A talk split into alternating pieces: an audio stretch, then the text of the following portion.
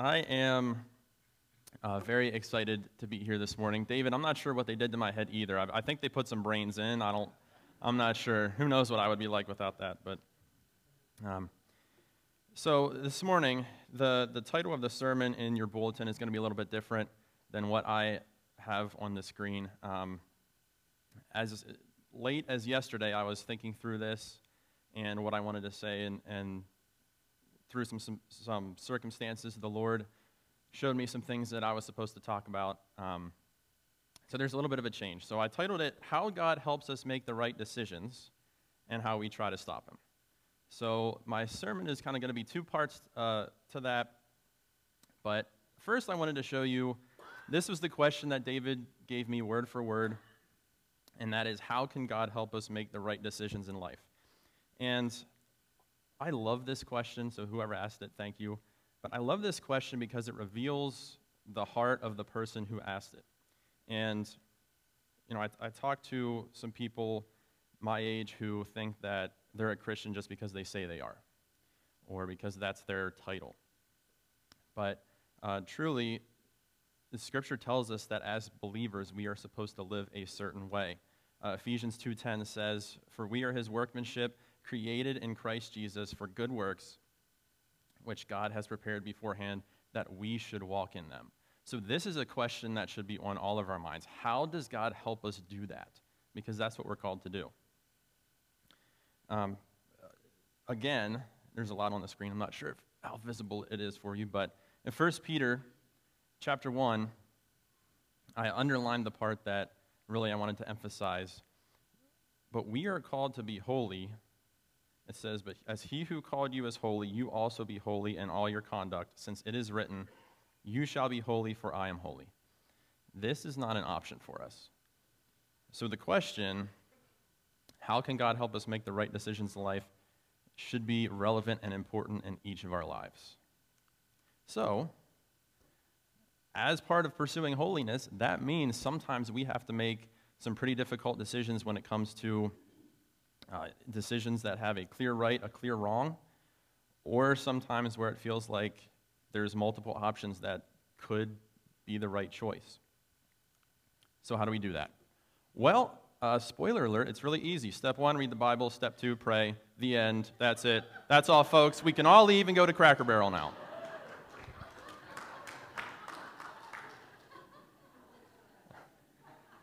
Not really. Although now I'm hungry for their grilled chicken. But, anyways, um, I wish it were that simple. And in one way, it is that simple. In another way, it's not. If it is that simple, right, if, it's, if it's as simple as reading Scripture and praying, then why do we have such a hard time with it?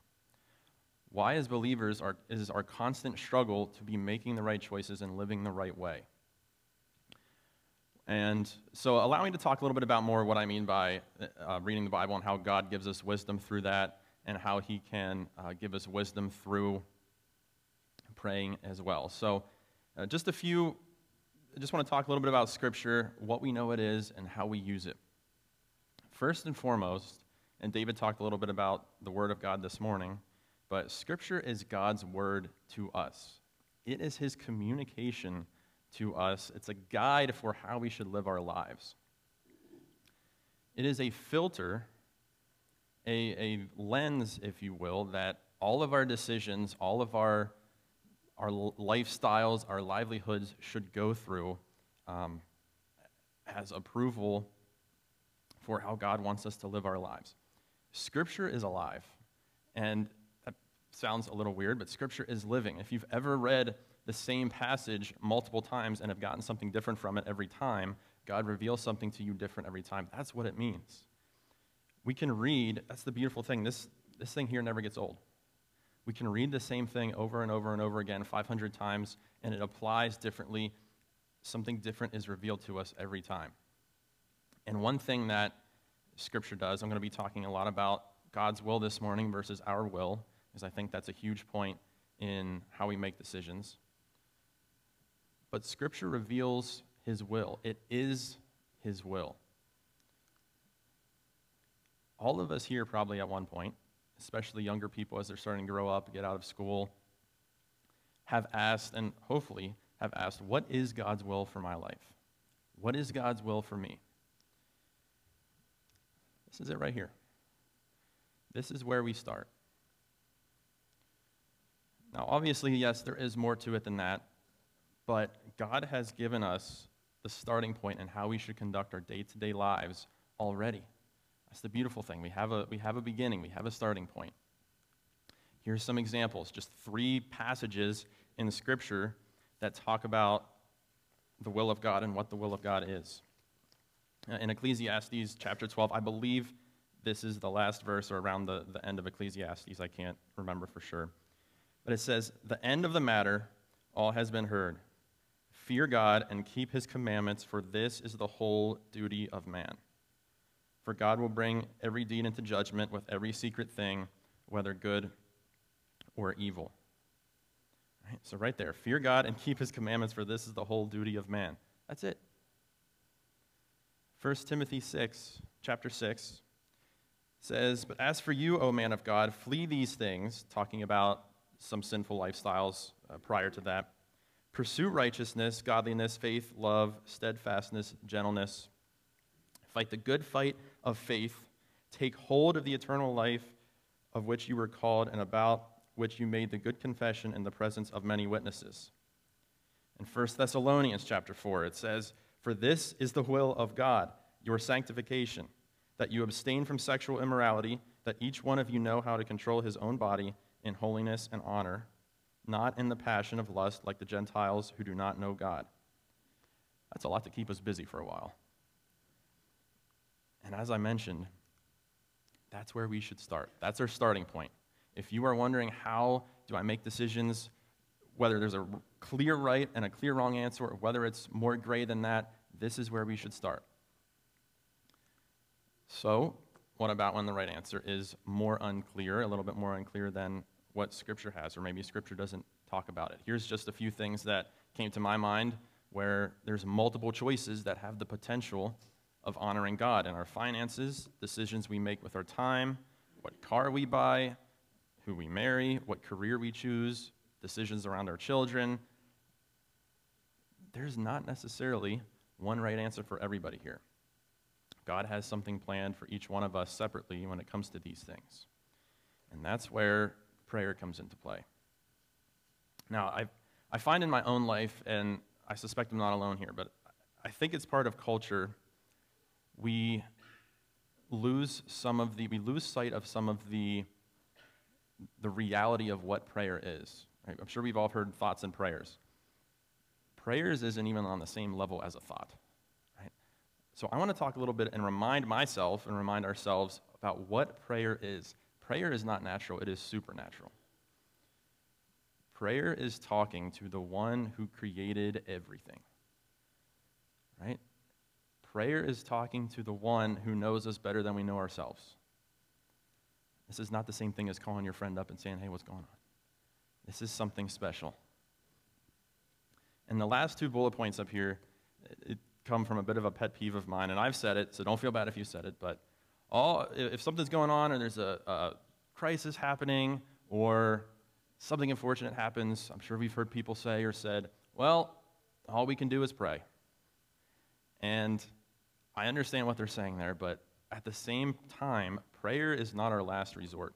And I think sometimes we see it as that. Well, I've done everything I can do. Now I should go to God about it.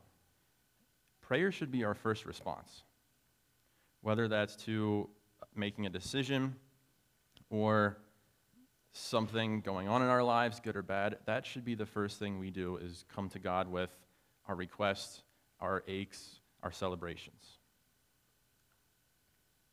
Uh, to highlight the power of prayer. This is uh, a, a, passage in Mark. Uh, this is after Jesus curses the fig tree. It says, As they, that's the disciples of Jesus, passed by in the morning, they saw the fig tree withered away to its roots. And Peter remembered and said to him, Rabbi, look, the fig tree that you cursed has withered. And Jesus answered them, Have faith in God. Truly I say to you, whoever says to this mountain, be taken up and thrown into the sea, and does not doubt in his heart, but believes that what he says will come to pass, it will be done for him. Therefore, I tell you, whatever you ask in prayer, believe that you have received it, and it will be yours. That is Jesus talking. Prayer isn't something that we have to do, it's something we get to do. And I know I'm probably preaching to the choir here, but I want to make sure that before I go into the next part of the sermon, we all have an accurate view and understanding of Scripture's role and prayer's role in our life. That is where we need to start as believers. So, the second part of,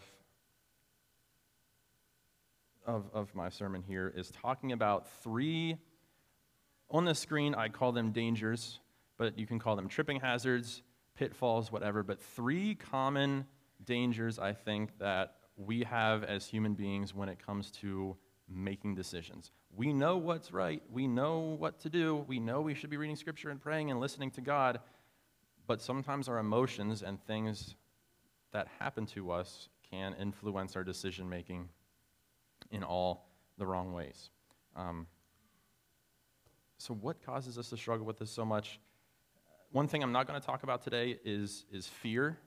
A lot of us, when it comes to doing God's will, may have a fear about it. Um, but I wanted to highlight three things that maybe we don't normally hear or talk about a lot when it comes to the conversation of God's will. All right, so the first danger, uh, those of you in my dad's Sunday school class will recognize this term muscle memory. Uh, I did steal it from him. Or I didn't steal it, I asked if I could use it. But um, it's the danger of muscle memory, and I don't even know what I put in Google Images to find this picture of this cat, but I don't remember, but it just it illustrated what I wanted to, to show here. So when we think about muscle memory in our lives, uh, we, we think about it in terms of several different things. It can be in the context of sports, playing a sport, whether it's football or golf. After you play it for a while, you kind of know the feel, and, and as a golfer, that's where my mind goes to right away. And how I line up to the ball and how I grip the club and my swing path. I don't have to sit there and calculate everything every single time I take a swing because I've done it before. Same, same thing with you who play musical instruments, especially instruments uh, like the piano where your, your fingers are having to know where to go. But really, anything, especially that you do with your hands, can develop muscle memory. And typically we see it as a good thing, and it is a good thing. Um, it, it can help us develop habits, that could be good or bad. Uh, it allows us to multitask, become efficient and proficient in whatever it is we're doing. When it comes to what I'm calling our Christian muscle memory, as we've grown in our faith and as we've developed as believers, there are some things that we tend to, to get used to doing. And it starts to build muscle memory in our brains. Our brain is a muscle, um, just like any of our other muscles. It grows. Um, and depending on our experience, we can grow accustomed to the ways we respond to temptation, how we make decisions in our lives, how we approach discipling or approach teaching or leading somebody. And while this could be a very good thing, the devil can use this to his advantage and use it against us. So I'm going to take a look at a couple stories in Scripture that relates to this. I am thinking that David, you may have talked about uh, this passage. This is in Joshua 9. If you'd like to turn there, you may. We're not going to be there for too long, but I am going to read a little bit of this story.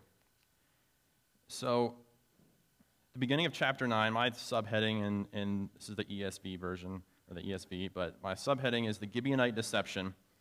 Uh, and to give a little context before I read it, the, the, the Gibeonites were a tribe in the surrounding area of Israel and, and Joshua as the, the leader at the time. And they began to fear the nation of Israel after hearing what Joshua did at Jericho and what's the other place? Uh, Ai. Thank you, David. Um, so I'm going to read at the beginning of 9. I'm not going to read all of 9, but right around, probably about halfway through, I will stop. But I want you to think how our Christian muscle memory applies to this story and how it was used against Joshua.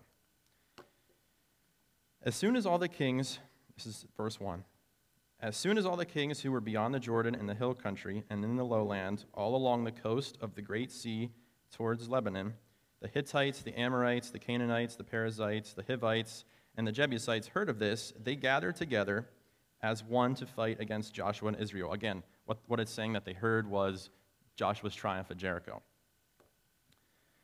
Verse 3 But when the inhabitants of Gibeon heard what Joshua had done to Jericho and to Ai, they, on their part, acted with cunning and went out and made ready provisions and took worn out sacks for their donkeys and wineskins, worn out and torn and mended, with worn out patched sandals on their feet and worn out clothes and all their provisions were dry and crumbly. So, what they're trying to do here, and while they're getting all this worn out stuff, as we'll see later, is they're trying to make it look like when they come to Joshua that they've been traveling for such a long time, when in reality they're relatively close. Verse 6 And they went to Joshua in the camp of Gilgal and said to him and to the men of Israel, We have come from a distant country, so now make a covenant with us. So I'm going to pause here. Something that I failed to mention was Israel could not make, they were not permitted by God to make a covenant with a nation that was close to them. So the Gibeonites, who wanted to make a treaty or a covenant with them that they wouldn't be hurt, knew that they had to make it look like they were coming from far away and weren't one of the neighboring nations. Verse 7 But the men of Israel said to the Hivites, Perhaps you live among us. How can we make a covenant with you? They said to Joshua, We are your servants. And Joshua said to them, who are you and where do you come from? They said to him, From a very distant country your servants have come because of the name of the Lord your God. For we have heard a report of him and all that he did in Egypt, and all that he did to the two kings of the Amorites who were beyond the Jordan, to Sihon the king of Heshbon, and to Og the king of Bashan, who lived in Ashtaroth. So our elders and all the inhabitants of our country said to us, Take provisions in your hand for the journey and go meet them and say to them, We are your servants. Come now, make a covenant with us. Here is our bread. It is still warm from when we took it from our houses as our food for the journey on the day we set out to come to you. But now, behold, it is dry and crumbly. These wineskins were new when we filled them, and behold, they have burst. And these garments and sandals of ours, look, they are worn out from our very long journey. Right? They're trying to, to sell it here. So the men took some of their provisions and did not ask counsel from the Lord. And Joshua made peace with them and made a covenant with them to let them live, and the leaders of the congregation swore to them. Uh oh, indeed. So, to summarize what happened here, in the last bullet point I didn't read, but it's further on in verse 9. They do find out, but Joshua honors the covenant that they made. So the Gibeons feared destruction. They wanted to make a covenant or a treaty with Israel. They lied about their origin. They tried to make it look good with all their worn out everything. And Joshua made a covenant with them. So, what went wrong here? Joshua, and I believe it specifically says so the so the men took some of their provisions, so men, but multiple people did not ask counsel from the Lord. I want you to think about why. Here's another story. This is in 2 Samuel. Uh, ironically enough, this is kind of a continuation of the Gibeonites saga here. In 2 Samuel chapter 21, again, I'll read about half of chapter 21. Uh, so David is now king. He's been king for a while. And as we'll see, something happened with the Gibeonites and Saul. So this is chapter 21, starting in verse 1. Now there was a famine in the days of David for three years, year after year. And David sought the face of the Lord, and the Lord said, There is blood guilt on Saul and on his house, because he put the Gibeonites to death. So the king called the Gibeonites and spoke to them. Now the Gibeonites were not of the people of Israel, but of the remnant, remnant of the Amorites. Although the people of Israel had sworn to spare them, Saul had sought to strike them down in his zeal for the people of Israel and Judah. And David said to the Gibeonites, What shall I do for you? And how shall I make atonement that you may bless the heritage of the Lord? The Gibeonites said to him, It is not a matter of silver or gold between us and Saul or his house. Neither is it for you to put any man to death in Israel. And he said, What do you say that I shall do for you? They said to the king, The man who consumed us and planned to destroy us so that we should have no place in all the territory of Israel. Let seven of his sons be given to us so that we may hang them before the Lord at Gibeah of Saul, the chosen of the Lord. And the king said, I will give them. So, again, here's the summary Saul broke the covenant that Joshua made on behalf of Israel with the Gibeonites. Something that I thought of early this morning is at the beginning it says, Now there was a famine in the days of David for three years, year after year. Maybe I'm reading too much into this, but I would have thought after maybe year one and a half, David would have come to the Lord instead of waiting for three years, but I, maybe he tried to before, it doesn't really say. But David originally sought the face of the Lord. He sought the Lord to say, hey, what's, what's going on here? We have a famine, something's up. And the Lord reveals to him the guilt of Saul and that he broke Joshua's covenant.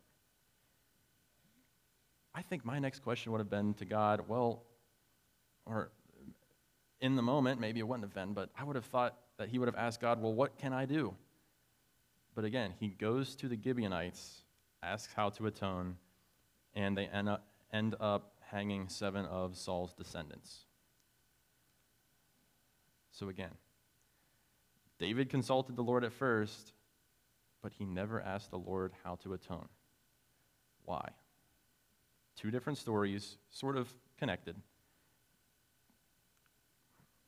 But the same thing's happening here. And this is the danger of what I'm calling Christian muscle memory. These two guys were experienced rulers at the time of these things happening.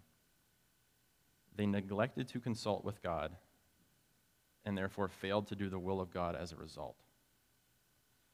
So, what I mean by the danger of Christian muscle memory, as we get to be experienced believers, especially those who are discipling others or leading or in any sort of ministry, we get to the point, and maybe you even feel this in your own job, but we get to the point where we feel like, I've been doing this for a while, I have a lot of experience, I got this. And this isn't, this isn't even like a, a haughty thing or an arrogant thing. This is just, this is neglecting God because things are going well. This is neglecting God and relying on your own experience. Just because we are successful doesn't mean we no longer needs, need God's help, grace, and wisdom. All the more because we are successful, because He got us there, we should rely on Him even more. God isn't, he, He's not going to force Himself on us. We have to approach Him, we have to reach out to Him. This is the danger of, of neglect. The second danger that I'm going to talk about this morning is the danger of the norm. And to illustrate what I mean by this, let's talk about one of my favorite characters. Let's talk about John the Baptist a little bit. So, there are various passages that describe what this guy was, what he looked like. Here are some descriptors uh, throughout the, the New Testament. The Bible often refers to John as being out in the wilderness or preaching in the wilderness or in, from the wilderness of Judea. He wore a garment of camel's hair, a leather belt around his waist, and he ate locusts and honey.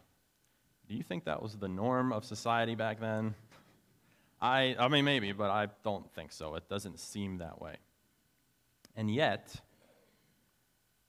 here's what Scripture has to say about John the Baptist Matthew 11 it says, Truly I say to you, among those born of women, there has arisen no one greater than John the Baptist. Talking about that guy, right? Okay.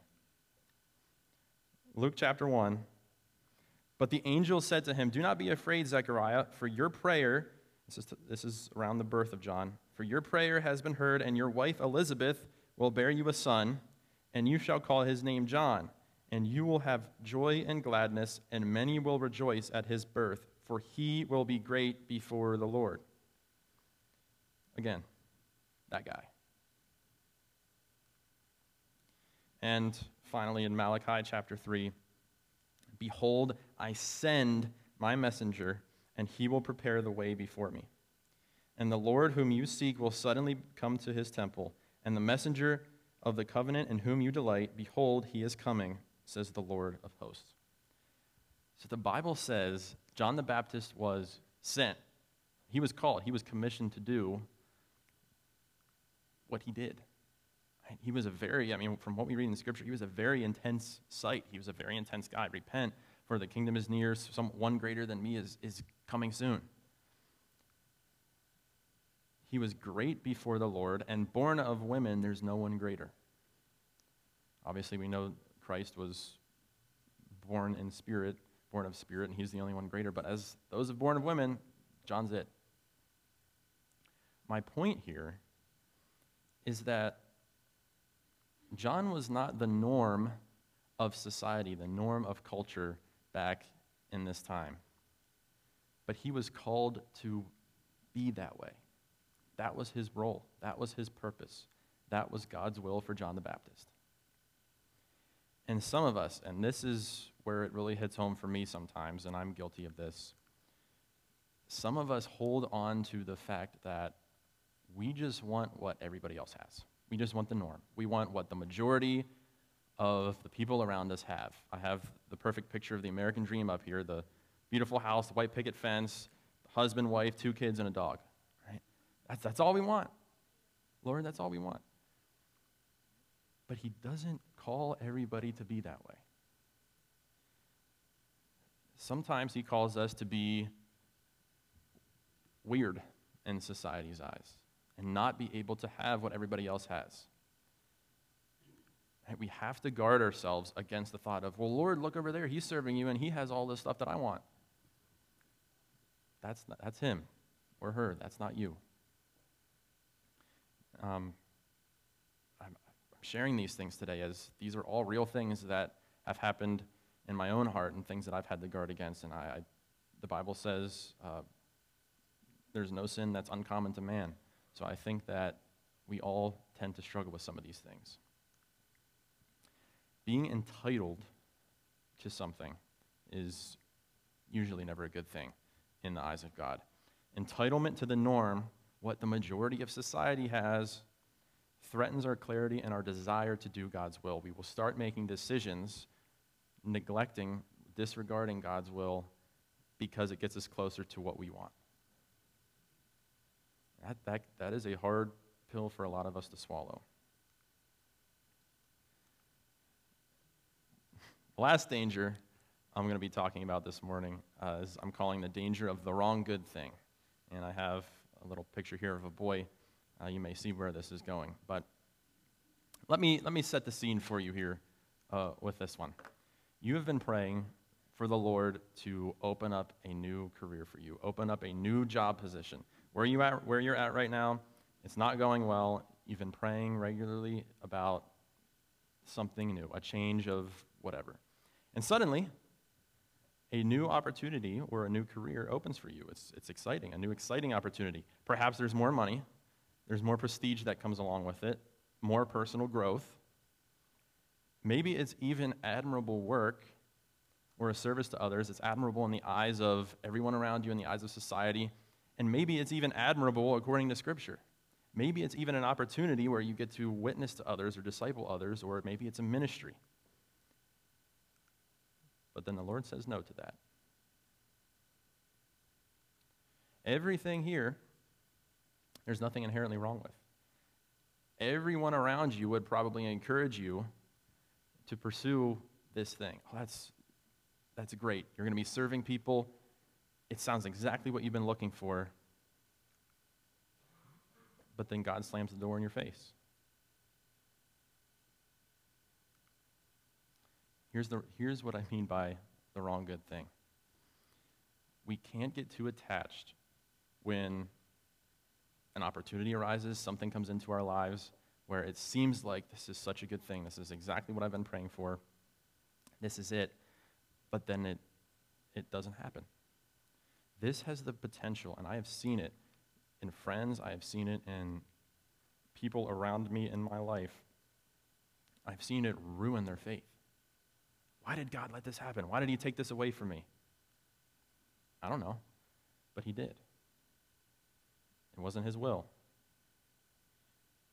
It has the potential to make us bitter and causes us to perhaps choose to pursue our own will against His, anyways. And then we see ruin and destruction, and we create baggage for ourselves that then the Lord has to carry when we come back to Him. So when something like this happens to us, when we get excited about something new, we've been dreaming for our whole lives of doing this one thing, but then the Lord says no. Or when, when maybe we don't even know what the Lord says. When, as we're starting to pursue this, test it, pray about it, hold it loosely. Because God might have something better for His will and better for you. Praise God when He opens doors for you and when He slams them in your face. Because in both cases, He is making your path straight. And I, in my own personal life, I know it, it seems like it is j- just crazy things happen where it feels like, oh, this is a great opportunity. I'm going to pursue this. And all of a sudden, something comes out of left field, and that's just off the table. That's God nudging us. So be grateful, praise Him, and thank Him, and pray to Him whenever He does that, because He is, he is watching you, he is taking care of you, He is making sure that you are going where it is best for you and where it is best for His plan. When we hold our dreams, our desires, our wishes, our ambitions so tight that when it's off the table, we keep going back to that and trying to grasp when it's gone is, is when, when these things happen. All about how we hold our own plans and our own desires in our heart. Here's a few examples from Scripture that just came to my mind. This is the first few things that I thought of. Uh, Paul talks about several times in his letters about his desire to visit Rome, his attempts to visit Rome. I tried multiple times. He eventually made it as a prisoner, but you know, you think about all the things that Paul was probably able to do by not visiting Rome, or the things that he was able to do by visiting Rome as a prisoner, that it all worked out for the better. And Paul probably struggled. I mean, he, he said he was prevented, his, his exact word was it, he was prevented to go to Rome. And he was okay with that. He's like, This is my desire, but I was prevented. I'll, I'll keep trying and see what the, what the Lord has. Something else is, is David, King David's plan to build the temple. It was, David made the plans, it was his dream, but it was God's will for Solomon to actually see it carried out. And David accepted that. And the ultimate example of this, of course, is Jesus dying on the cross. And the night before this, Jesus himself prayed to God Lord, if it is in your will, if there's any other way, please take this cup from me. Don't let this happen. It would have been, I mean, it would have been a, every time Jesus talked about this, the disciples were like, no, what are you talking about? We're not going to let that happen. That can't happen. It would have been a good thing for Jesus to be able to live. But we know what had to happen. He had to die, and we ultimately know he is alive today. Um, but this can be a very tough thing to accept sometimes. So we, before we are in these circumstances, before we are in the thick of it with all the emotions and all of the ups and downs, we have to prepare our hearts, we have to prepare ourselves, we have to trigger ourselves to recognize whenever we're going through these things. Because if we don't, we're going to be taken down. So make plans, get excited about things, have goals, have dreams, have desires, but ultimately hold them loosely and in accordance with God's will. And it's excited to, to, something you've always wanted to do. It's excited to, to dream about that, to get excited about that, but we ultimately have to check it with what God wants. And He gives us desires a lot of times, and passions and talents to prepare us for what we do. But that doesn't always work out. And then when things aren't going well, or when things are going well, as we saw uh, earlier with Joshua and David, we can't neglect we can't neglect God. So, uh, to conclude here this morning, wow, David, I think I beat your record here, buddy, for being early, not being not being late. Um,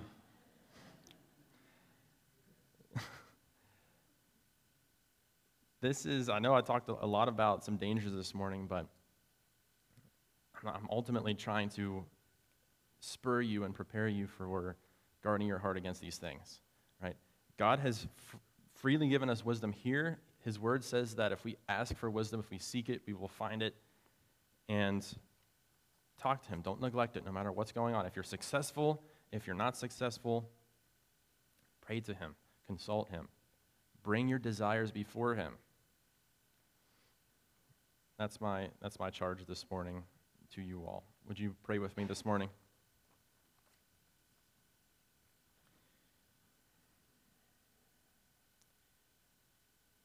Father, we come to you this morning with gratitude that we are able to be here together this morning uh, and, and safely. We thank you for your mercy that is new every day. We need it. And Lord, I pray that every person this morning uh, takes your words uh, here that I read this morning to heart, Lord, and that we cannot hold. I pray that we don't hold our own ambitions, our own desires too tightly that we're afraid to let them go when you have something different. Give us wisdom, Lord. Remind us to seek you. Remind us to saturate ourselves on Scripture and meditate on Scripture. And thank you for this, this wonderful congregation, Lord, and for my opportunity this morning. It's in Jesus' name we pray. Amen.